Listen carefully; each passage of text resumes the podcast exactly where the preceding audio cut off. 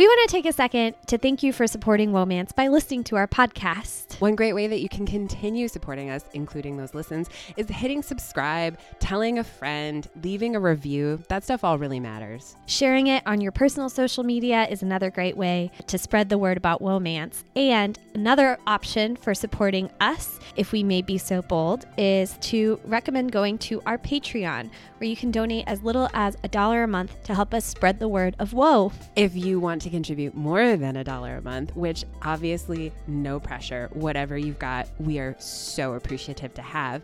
But we have awesome gifts for you. If you want a hand addressed letter from Morgan and Isabeau, maybe with some special whoa stickers other merch. Just uh, visit our Patreon. We are Womance on Patreon, or is it patreon.com forward slash Womance? We would be very proud to call you one of our patrons.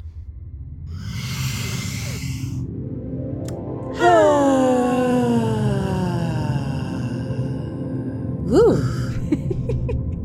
Spooky. Spooky. I'm Spooky Morgan. And I'm Spooky Isabeau. and this is Spooky Romance, a podcast about spookiness, about spooky romance novels, about getting cursed by travelers because you're a bad landlord. It's about not having to choose. It's about making hooch. It's about waiting as a form of time travel. It's about double penetration in a hundred year old bed. It's about spider bites. The spookiest arachnid of all. but mostly it's about that first thing romance novels and ourselves. This week we are discussing Jinxed by Torri Heat. You got that back of the book pulled up, Morgan? In the woods, there's a house they say is haunted. Once you enter, you can never leave. It's the Hotel California.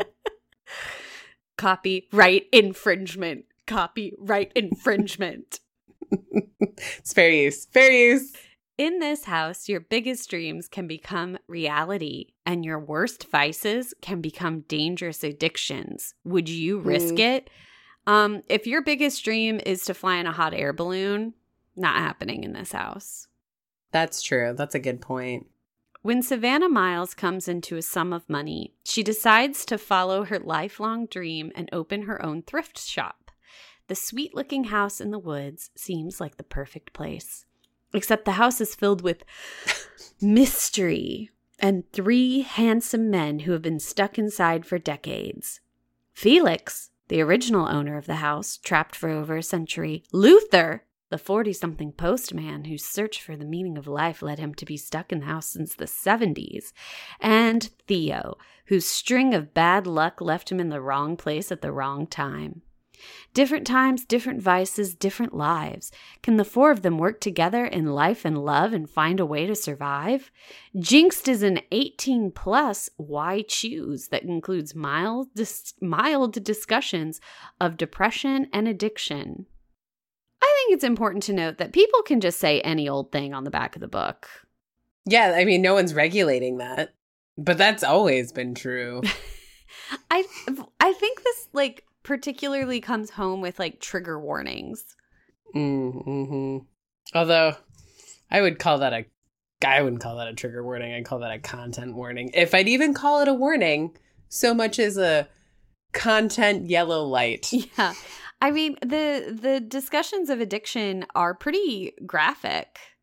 Mm-hmm. There's a whole um, withdrawal situation that happens in the over the course of the novel. That's pretty graphic. I guess they are mild discussions of depression. I would agree with that. I think that is in the in the subtext more than it's like text text. That's so true. I think the back of the book though does a good job of like summarizing the actual plot of the novel. Sure. Savannah moves in. Well, is trapped inside. Savannah's trapped inside. There are three dudes. They're not ghosts, which that was my first disappointment. Uh, and they all instantly fall in love with her. Then they all want to have sex with her. And they all do have sex with her. And that's fun for them. And then they break the curse and they're all able to go on living their uh, polyamorous life. Is it really polyamorous though? Because it's like three. She's polyamorous, but the rest of them are just kind of In love with her. unamorous. Mm-hmm. Unamorous. So before we get into that, because like I have thoughts. Uh, why did you choose this for our spooky season? A season you and I both love. Well, honestly, Isabeau, the only thing that has been as elusive and as captivating to me as actual dragon sex on page is Ghost Lover. Yeah. Literal Ghost Lover. It just, I cannot find it. Mm-hmm. And I thought this one was because it's called a haunted house story.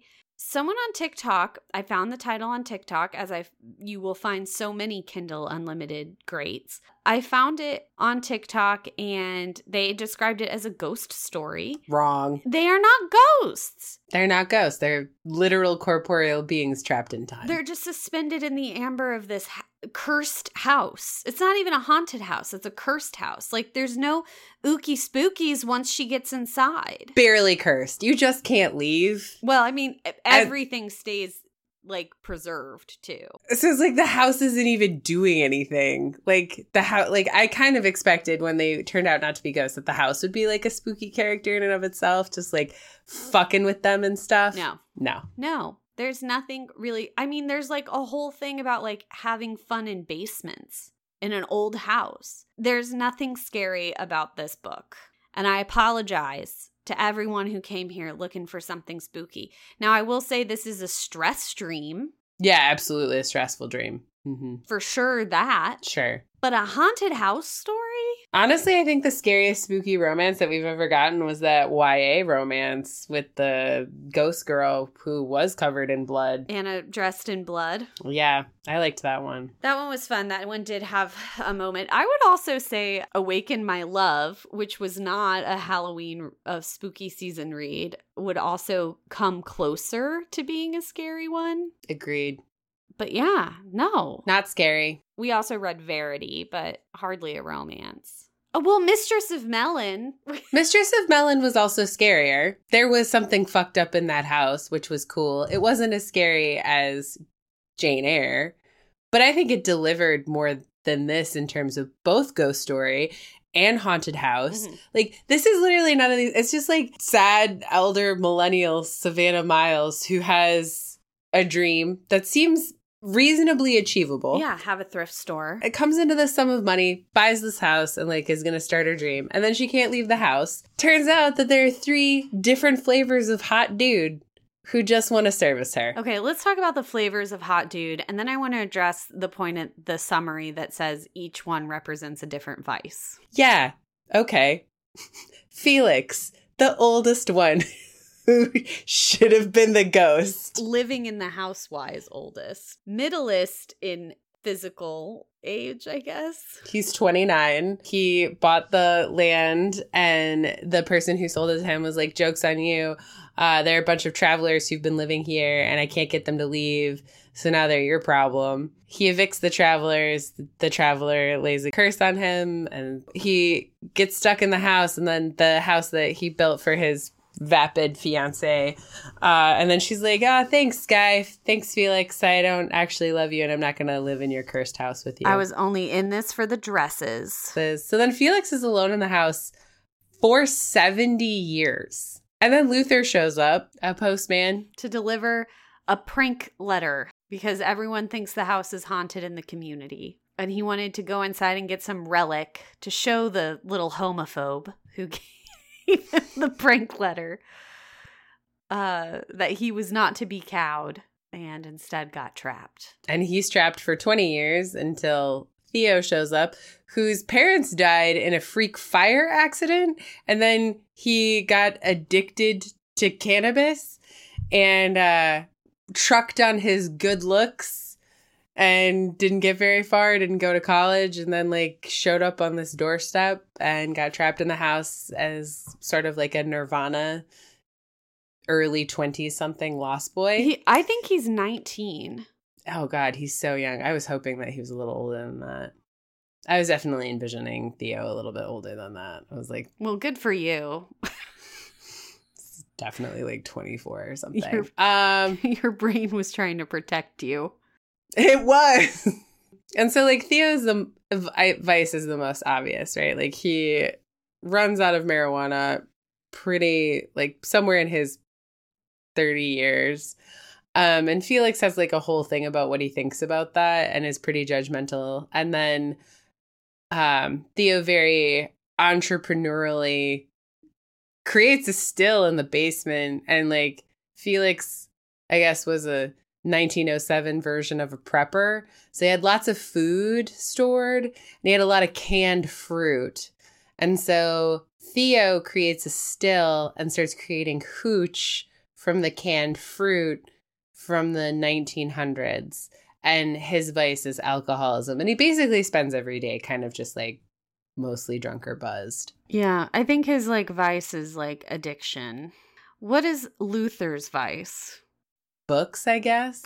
Right? Like it's like what is luther's vice? He's just he doesn't he's not out i guess. He doesn't share of himself but like why would he? But he was trying to and he was about to. right but like i guess because he'd spent 20 years with felix and like but like also why would he tell felix? Felix isn't exactly a cuddly human. I don't understand what luther or felix's vices are. They just seem like damaged and damaged isn't a vice Damaged in trackable ways, you know. Yeah, like deeply understandable ways. Like I didn't not understand either Felix or Luther. I- I also think it's interesting that like each character represents like a different age, like they're not all around the same age, and how they are presented as like three little bearsing all the mm-hmm. time. Goldilocks and the Three Bears. yeah. Goldilocks, they're gold. She's Goldilocksing the whole time. The first one she has sex with is Theo because he's so young and like super virile. And the last one she has sex with is Luther because he's cautious and thoughtful and a romantic and the oldest. And like a dad. yeah, and the middle one she has sex with is Felix, who is the middle one, boy in charge, King Ghost Man. I wish he'd been a ghost, honestly. That would have made Felix more interesting to me. All of them would have been more interesting. What if their like bodies had just like decayed and disappeared and now they were just the wisps? that would have been cool. Would have been Or, hard like- to find a resolution, I guess. or learn to be corporeal. I mean, like, also just be imaginative. Like, here's my thing there aren't enough vices for that back of the cover to be justified.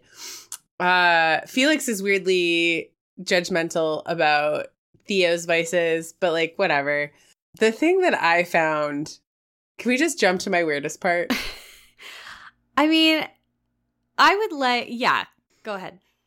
Okay. My weirdest part is that I feel like I know Luther extremely well, and I know how he operates within the triad of his jinxed house. I know Felix really well. I know his backstory. I've gotten multiple flashbacks from Felix's perspective. I know about his secret garden. I like know about his weird thing about being judgmental, but also understanding it. I know Theo's deep dark trauma. What the fuck do I know about Savannah Miles? Other than the fact that she has a friend named Bryn who teaches English in Korea yeah. And she had a lifelong goal of owning a thrift store and her uncle died and that's how she has this money. Um, well, her mom died when she was young, and she grew up with a single father, and she just worked in a diner her whole life. And she, I think she flunked out of college. I might be making that up. Or she graduated. I don't know. She went to college. What kind of movies does Savannah like? What kind of books does Savannah read? Well, she doesn't read, right? They always tease her about like having books that Luther Right. gives her and not actually reading them. how did her relationship with Bryn survive so long? What does she feel about Bryn being in Korea teaching English? What is Savannah? What is Savannah? If not literally just a Goldilocks sampling the different flavors of ghost stick that are not ghost sticks. Yeah, I don't think you can you connected with Savannah, I take it. I didn't not connect with her. There's just like there's no there there for me. And then I got irritated that there was no there there because there was there there for Luther, Felix, and Theo. And then when Luther, Felix, and Theo started in on the endearments that I absolutely hated, um, it felt like Savannah became a vessel and I got off the boat. Yeah, she she really just receives their stories. I mean, she does have a, a moment of exchange with Felix. When we're in Savannah's perspective, she's curious about these three cursed beings that she shares so much with from their perspective because we do we go into all all four people's perspectives at dis- different points. All we know is that she's like very pretty. She's like so pretty. So unbelievably sexy in every way. but i i think this actually gestures towards like the larger question of the book which is like we have spent already more time on the plot than i think is contained in the book itself. I think that's correct. it is mostly sex scenes Very steamy sex scenes. And you know, Isabeau, they I, I heard something that like really resonated with me the other day. hmm That like women, because we are always ingrained, right? Like we have like the little man in our brain hmm reflecting on how we look, right? And like how we're seeing the world and our relationship to it. And like we're always thinking of how we're being looked at and perceived, how other people perceive us. We're hyper aware of it. And so desire for women is reflected through their own desirability. We're much more interested in hearing about how beautiful we are, how sexy we are, or what we're doing that's sexy than actually evaluating like this man is sexy because XYZ. I thought that was really interesting and I think it kind of like gets borne out in these books that have a lot of sex scenes. Like the modus operandi of making a presumably female reader feel sexy is by having all of these men talking about how sexy the the female main character is. Did I trace that out right? I think you traced that theory out right. I think we're like, and like, I'm not, I'm like, I don't even necessarily disagree with it. Like, this book is extremely titillating. Like, the thing that I found irritating personally is that I think you used the right verb when you said that she receives their stories. Like, because in every move, even with that, it's like they like they sit on the bed and Luther tells her his whole tale of woe, or she like sits in Theo's lap and he tells her his tale of woe, or like she like it's not active. Mm-hmm. She's not even an active listener. Like she doesn't really ask questions. Like we just don't get a lot there. And then they immediately move to sex, which is like fine because like I know because I'm in the male perspective that they feel extremely heard and seen and relieved. And like then they're just like, let's do this then. And like, fine, this book isn't this tome, this text. This it's like it's it's like it's not interested in that. Like it's Yeah. interested in getting to the sex scene immediately. So then it's like, why is the service then, right? If this is ostensibly to make women feel titillated and like if women feel good about being told that they're beautiful, which take is given. Why isn't there that like reciprocal like you tell me about you? Like w- women also like being asked about themselves. like, like, you know what I mean? Yeah. That like there's like they're just not asking her questions. And so then and then they just like immediately like the only earned sex scene as far as I'm concerned is that first one because like she's in this fucked up situation. She can't leave the house. She finds the hot guy in the basement. He's like, this is fucked up. And she's like, this is fucked up. And they have like concussive sex. And I was like, that makes sense for me. This is like funeral potatoes. Like, I get this scene. Everything else is just like, what the fuck is even happening here? I feel like the first sex scene with Luther is earned by that same measure. Like you Sure. understand the motivations, like they've slowly built up this relationship and trust. I think the reason that we get these male characters' backstories and like totally agreeing we get like way less information about Savannah. But I think it comes from a place of like the men are historical figures and those are Hmm. always going to be more interesting than like a sad poor girl from a small town who's been like left behind by her best friend. She too has a tale of woe. I think it's just like too relatable to warrant a whole lot of exciting detail. Luther and Theo and Felix have uh, interesting outfits associated with the stories that they have to tell.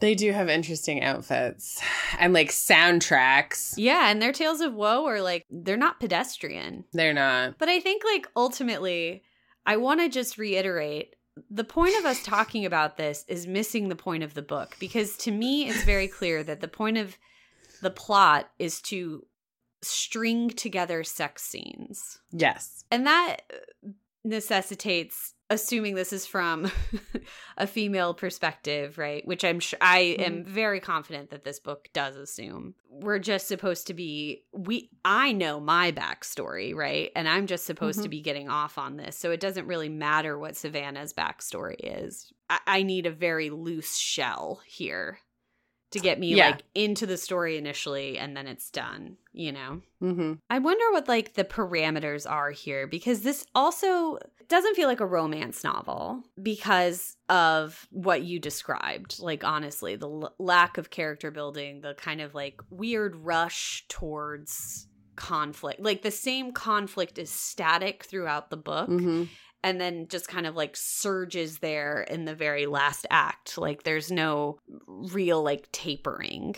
There's also no like tension in the triad, Right. Quadrad. The romantic tension does not exist. Again, and, like, and you're right. Like, if this were a traditional, uh, not even a, like, if this followed suit in romance novels, there should be more tension. But you're right to say that like this is all really in service to get you to the next threesome scene. But like, I would also hesitate to call it erotica Okay, why would you hesitate to call it erotica? because I think erotica doesn't worry so much, doesn't have this like rush at the end to have like a resolution, right?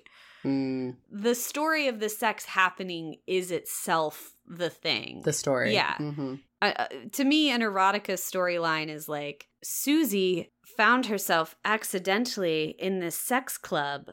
Sex happens. And everything that happens to Susie as a character progression is loosely related to sex, right? Like it's softcore. I, I would think about it as like the plot of a softcore porn. Yes. And maybe it's like the actual dialogue in this book reminds me of porn dialogue. Is it the sweet girl and the good girl that does that for you? Or no, it's, it- not the praise kink stuff. It's not the stuff that's said while they're having sex. It's the here. Let me let me find an example. Finding the perfect thrift was a high nothing else topped. Not even sex could surmount the thrill of rummaging around the loaded shelves of a random shop. I didn't like to consider the fact that maybe I hadn't had good sex. It just sounds very like yeah, like that's what's missing in your life is good sex. And ha- having like one of those like little moments of naivete. He also is like Felix is like this historical figure and he d- he does not have like the hydrogen peroxide is called something else but he talks Yeah. like he's from 2017 Now. or whatever, you know. Right. I think in in addition to your porn thesis, the the thing that really got me feeling that way was when she's going to have sex with Felix, our human being from 1907, and then like Theo comes in because he was afraid that like she and Felix were fighting or whatever and he like falls through the door hilariously and he's like, "Hey guys, you interested in this also?" exactly. And like there's a moment where she's like, yes, and then like looks at Felix and she's like, How you feeling? But all of us from like the perspective of Theo, who is sort of like still in the door, which is where the camera would be. Right. And so it's like we get all of their faces, and then she's like, What do you think, Bucko? And Felix is like, I guess this is fine, even though I'm from 1907 and I've lived in a small town in Indiana my whole life. Exactly. and then they just have a threesome, and then it's like, okay. the romance novelty thing to do would be Theo like hears them having sex. He contemplates them having sex. He starts to have fantasies and feelings about them having sex. He eventually like we would get all this internality. And instead it's just like whoopsie doops, I happen to be a pizza boy. Like yeah. It's like, did you order a package? yeah, exactly. Like the like Luther definitely gets like a more developed because he's bisexual, have a more developed idea of like, well, I am turned on by this and like Luther actually has at least a thought process. Yeah. So it feels less invested in its characters. And also, I think you bring up a really good point about erotica, which is like the sex is an end in and of itself. So this race to a conclusion is really weird. And like the other thing about erotica is like the sex is incredibly varied and like usually like has lots of different settings and like positions and like stuff. I mean, we might be describing good erotica specifically. That's a good- like erotica we would personally enjoy, not necessarily like the way it is. But That's true. But it's also like these core uh, categorizations and these distinctions. I I can also like be like, what's the point? Because there are really well written, well, there's really great romance novels that people, you know, we buy old used books, right? The dirty parts are folded over so that they're easier to get to, right? like that sounds like a utilitarian pornographic thing to me is the distinction even useful because it's gonna be it's so personal it's almost too personal especially whenever like i can tell a porno movie from or even like I think like maybe here's a good example. Like the I don't know if you've seen the new Netflix version of Lady Chatterley's Lover. yes And like there's a there is a film yeah. that's extremely pornographic and like interested in sex and pleasure and character. And like it has a text that it's referring to but like what it does with its sex scenes is not in the book. Extremely pornographic is interesting. I mean it's just like there's like a ton of male and female nudity. There are like multiple sex scenes. Like it's it's an incredibly sexy movie um with like full long scenes of sex. It it doesn't show like penetration or anything like that though. Sure. We know the the actors aren't actually having sex. Yeah the actors are not having sex on yeah it's not it's not a porno. Is that the distinction? Is a porn be- well no because like there are lots of actual movies that wherein the actors had genital touching sex and those are still classified as films or, or not porn. They're certainly not porn. So that's not even like a useful delineator. Is like porn then really just defined by its budget? It, i think intention has a lot to do with it. Okay. and also like percentage.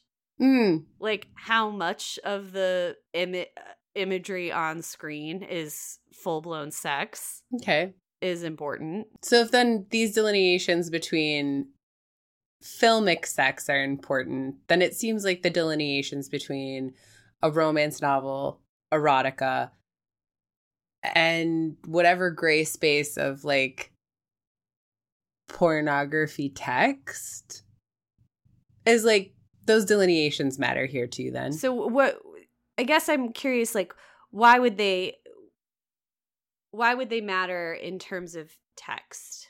And like I would even be willing to ponder what utility does that delineation have? I think you're right to say it's difficult to parse because of the individual experience of readers. There's also people who use movies like porn or, like use Absolutely. like if if we assume like porn is intentionally developed so that people watch it while masturbating for example Well, people do that with movies too. I think the utility here is an interesting push and like I like my sense of it, my instinct here is that porn is incredibly utilitarian, right? Like it's contract, it's it's a transaction with you is it is what it is, right? Like did you order a package?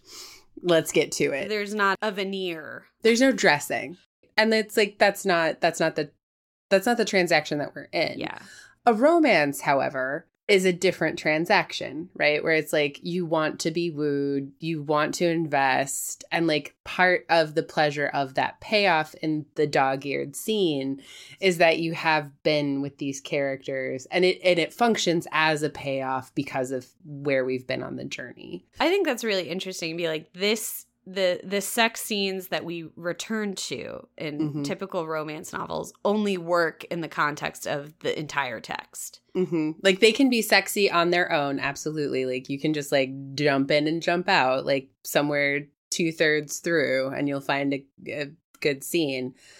But ultimately, what like the rest of that transaction is, it's like it's intended to function together, right? Like the sex scene will be better if you've read the whole book, ideally. The the sex scenes don't work that way in this book, but is that just because it's like unsuccessfully written? They don't work that way because they're not intended to work that way. So if if it's not intended to work that way, then why include like the shoehorned in conflict Great question. about how her friend's grandma is related to the people who cursed Felix and Felix is like you had to have known and she was like why would I walk into the house if I knew? And we get this like brief moment of him being like I blame you. Which is so dumb. And then like the solve is like a Black Widow spider bite. And I was like, whoa, well, no, it resolves it was oh, the solve for the curse, yeah. But like his little moment of being upset with her resolves itself. So like why why was that in there? I don't know. The whole last act seemed really weird to me because I think it it it's like it didn't have like they could have just lived in the house forever. That's just like what would they're never aging. They're just like trapped like, you know, bugs under glass. And so like like that just they they all seemed like pretty content. That's like a fine place to end a spooky quote unquote haunted house. And it it's almost like it's almost like this author was like that's not enough and it's like well that's what that's what we've been leading to. Like the only thing you haven't given us yet is the full foursome. I don't know why you haven't at this point. That seems like an omission. And then that's the epilogue. See, that's the thing. Like, I, I certainly intention should not be the point at which we determine the category, this kind of categorization, mm-hmm. Because it's impossible to discern. I mean, we could take some pretty good guesses. sure i think like there's evidence for how we could go about that but i agree like we're not taking into author authorial intent is is a dicey business mm, Yeah, it's not so dicey in like the porn film industry, right? But like Sure. here, I feel like with Kindle Unlimited, it is really dicey. like this is where it becomes very obfuscated.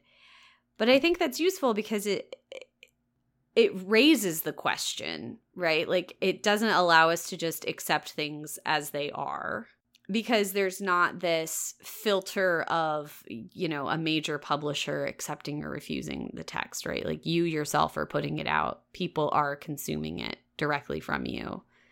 I think it's also important to acknowledge the things that we're not saying are a point of delineation like we're not saying like your ability to analyze or talk about it which is to say you can certainly critically analyze pornography. And we're also not saying because like our authorial intent also gets dicey because like if i were a romance author i would definitely want if i wrote a sex scene for people to think it was very very sexy and stand on its own. So like i mean i don't think anyone's like i want to write a sex scene that people feel nothing Yeah, nobody wants their sex scene to make a wet fart sound. right. I mean, some people do actually, though. Sure. I mean, So like, very yeah. Some people very much do want their sex scene to make a wet fart sound. generally speaking, in the metaphorical sense of the wet fart sound, not the Yeah. actual sense. yeah. Yes. But I, I think this question of I don't think this text is particularly successful at being a romance novel, hmm but I don't think that should necessarily relegate it to being something else. Like I also don't find it particularly successful as erotica. Mm-mm. I don't think that should relegate it as like another category, but then I'm also like, well, is it relegation? Mm. that that sounds like my own bullshit, you know? Right? Or is it just like not that good at what it is? Yeah, or is it is it just like a not good romance novel? And like sometimes romance novels are like this. And maybe there's a good version of this kind of structure. There is. Well, certainly a better one, and we've read it. The gargoyle one. oh, I don't think so. Oh, I think that's way more successful as a romance novel than this. I think if you're thinking of structure in terms of a why choose romance, Yes. then yes. I, I was thinking structure more as plot, sex, sex, sex, plot, sex, sex. I also think that that was a more successful version of plot, sex, sex, plot, sex, plot, sex, sex. I would say something like A Lesson in Thorns by Sierra Simone might be like a Mm. successful execution of something like this kind of balance. Because it, I think Gargoyles, she had sex with the one guy, and she had the sex with the other guy, then she had sex with the other guy. They were having sex with each other. This kind of goes all over the place. There's there's not really a pattern. That's true. And then like once the menage starts, like it's pretty much stays like as like various versions of the menage. Yeah. I think maybe like but that's also like a particular kind of weird complaint that I have about like this book set expectations pretty early about what kind of sex scenes I could expect and then when I didn't get them I was disappointed. Yeah. Like I was disappointed that Felix and Luther or like didn't have sex with each other or at some the boys didn't kiss, yeah. that they never kissed. You know, some people, I mean, that's what they're into. I don't get it. especially after it was revealed that Luther was bisexual. I'm like, well, this is obviously part of his whole fucking thing with Felix. Like, But he hates their personalities. It's just that he does not like them as people. it's not that there's like sexual tension. and so now he's just going to continue to live in a house with people he doesn't really like because he loves Savannah. Like, come on. Come the fuck on. I was really disappointed that the boys didn't kiss at all, ever. I want my boyfriends to be boyfriends. Yeah. Uh yeah, totally. I mean, agreed, but I think there are people, you know, I think you might want to evaluate your value system if you're one of those people that doesn't want their boyfriends to kiss. Oh, I was like, you want me to evaluate? I just wanted the pretty boys to Kiss, no. each other. They I'm suggesting Also- maybe you're homophobic.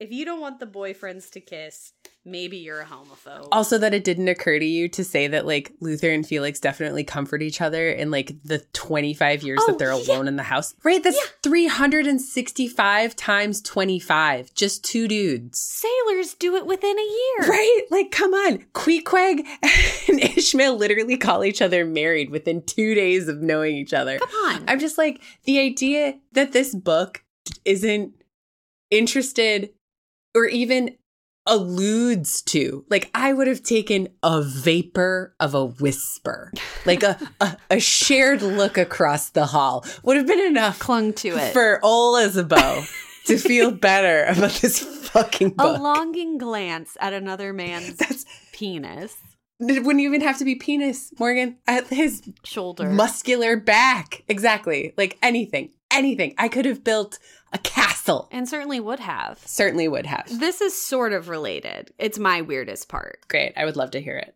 My weirdest part is Felix when he recounts his how the curse came to be. He refers to the people who cursed him as travelers, That's an anachronism. which is an anachronism because he would have used the common slur, the G word. But also like this book takes the effort to not use the slur, but then uses destructive stereotypes in the story of like they're all over the place with their trailers and their stuff and then they curse you and you can't leave your house like what was the po- like honestly like Just play the Cher song. Just play the Cher song if you're gonna do that. it is not the word itself that is the issue right? Like certainly don't say the word but the word comes with all these connotations and if you're then just going to put all the connotations of the slur on the page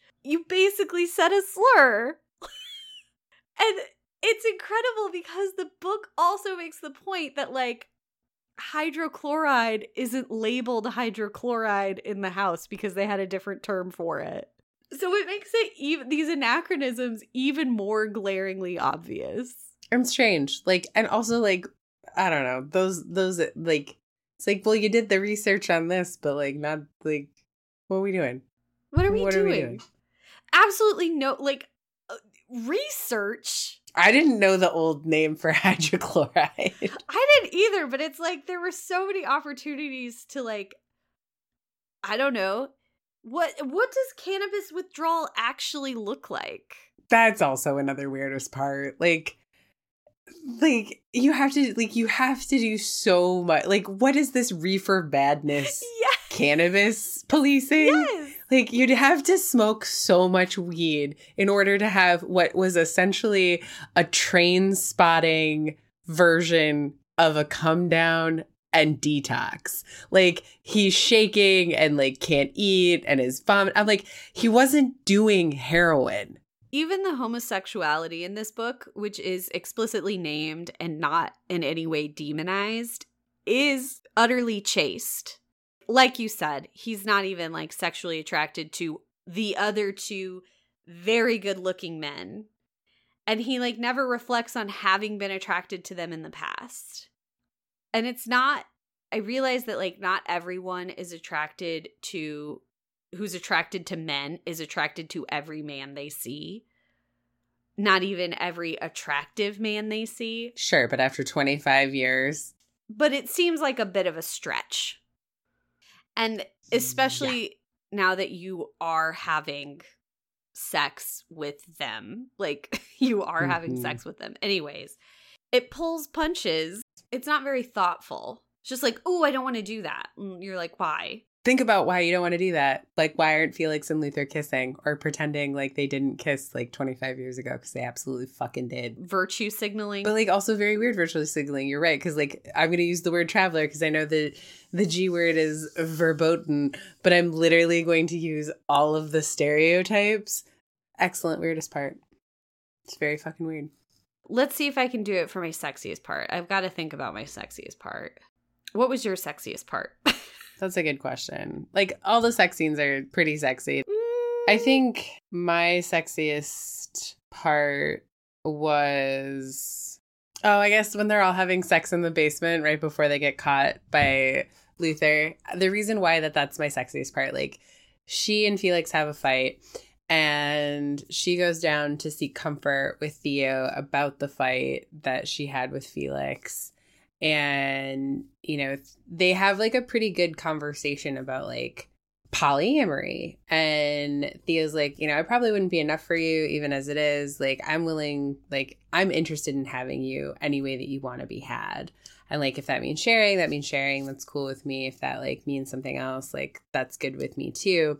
And then felix comes down the stairs and is like you guys were talking about me?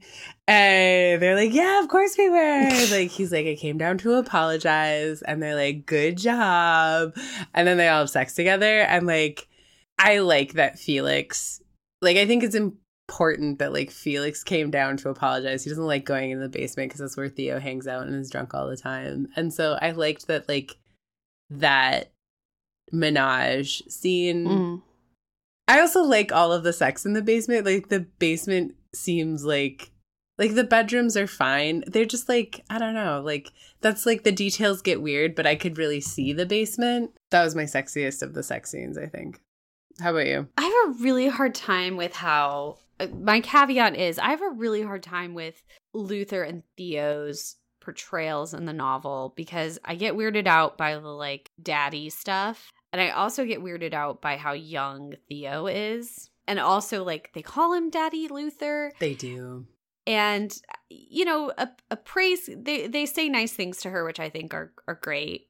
Um, I would rather read praise kink dialogue than degradation dialogue personally. But when they're calling you like sweet girl, Mhm. I don't know about that. Mhm.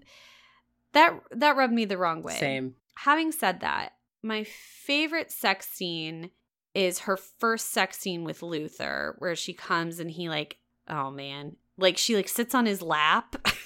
mm-hmm. And he's like touching her thigh. yes, because it seemed like the one with like the most. It was to me the most earned, probably. That's why it resonates because they had been like circling each other, building a friendship, assumed the other one didn't like the them like that type deal. Mhm. which is way more interesting. And then like the sex scene itself was like a slow build, whereas like the first encounter with Theo, the first encounter with Felix are just kind of like out the gate Mhm. And kind of this like loose confederacy of ideas around why you would have sex with them. Like this house thing is so crazy. I guess I just needed to have sex. It's, it is definitely the federalism of sex scenes. We're all just going to be part of each other for interstate commerce. Yeah, exactly. like this, uh, we're gonna do it, and the reasons why are because we are. Ours is not the reason why. Just look around you. Come on. they we have flat surfaces. Yeah. I I also want to call out. I want to call out Chekhov's bathtub. yeah. Makes a huge deal about how there's this giant bathtub. Talks about like the historical context of the bathtub. That they were so lucky that Felix had indoor plumbing installed because he was so rich in 1907. But no, you can't take a shower and Luther, it's before Luther and Savannah have sex and Luther like fantasizes about like her using like the old soap She's essentially just lie. to lather herself up. Having that kind of build up and no delivery for someone like me is another example of how this novel is insensitive because Cute boys don't kiss them, and there's no sex scene in the bathtub. the boys don't kiss. There's a perfect bathtub for having sex and no one has any no one even no one even wrings out a washcloth over another person in that bathtub. Why even have a bathtub? why even have a bathtub? If you're just gonna throw and also i like how it like weirdly explains like it talks about how they don't have to poop without saying that they don't have to poop it just says that they don't have to eat Also, like, the, but they have food in the house, and he's making hooch, and they're mad that he's like drinking all the time. Like it, like it feels vaguely inconsistent. But I also understood that I wasn't like meant to press on the cellophane of the walls. Well, I'm not even supposed. I'm not even meant to press on the cellophane of w- why these people like each other. They don't. And so, like, how am I gonna have beef with the food situation? How food and pooping works in the curse, but it's there. They have running water, so like, why would pooping be a problem? And they also like like the toilet paper is self replicating because like everything else seems. Is it self-replicating though? he does run out of hooch and cannabis. the fact that it was alluded to at all, like, don't even mention the food thing. I don't think I would have like been reading this and been like, hold on a second. How have they not all starved to death? Like I would have just accepted it as like part of the curse. I didn't need it spelled out that it's like it's part of the curse. Felt like somebody was very worried that somebody would be concerned about scatological logic. Yeah. Well, It's it's I You made it worse by drawing attention to it. It's like you've answered a question that I didn't ask. Yeah, like there's not like a lore you're beholden to with Mm-mm. Cursed people in a house. Anyways, Mhm. romance or no mance?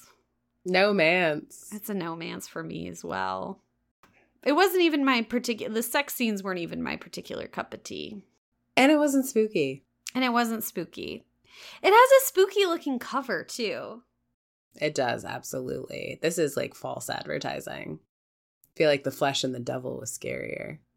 I mean, a lot of in hindsight, a lot of books we've read are pretty scary. Anyway, I, I made this note and I want to acknowledge that I am the worst when she first meets Felix in the house, she says, I didn't get any serial killer vibes from him. And I said, You are unlikely to get serial killer vibes from the people most likely to harm you. this spooky season, I would like to I would like that on the record. It is true. You will not the people who will likely do you greatest harm, in physical harm, are not people who would give you serial killer vibes. Statistically speaking, the phone call is coming from inside the house. It certainly is. With that pleasant note ringing in your ears, dear listeners, loosen your stays, but never your principles. Mm. Mwah. Mwah. Holy guacamole, everyone! Thanks for listening to another episode of Womance. Womance is hosted, produced, and edited by my friend Morgan. And by my friend Isabel. Our logo artwork is by another friend, Mary Reischmann. You can find her on Instagram at m.reischmann, spelled R E I S C H M A N N. Original music by Nick Gravlin. And our web mistress is Jane Bonsack. They're the best. You're also the best. We so appreciate your support by listening. Please consider taking this to the next level by following, rating, and reviewing. We read every single review, or even check us out on Patreon. If you'd like more woe in your life, you can connect with us on Instagram at womance and on Twitter where we are at man's underscore woe. Or you can find more episodes and content at womancepodcast.com. If you have an idea or just want to reach out, please email womancemail at gmail.com. We'd love to hear from you. Womance is a part of the Frolic Podcast Network. Find more podcasts to add to your romance collection at frolic.media backslash podcasts. Until next time.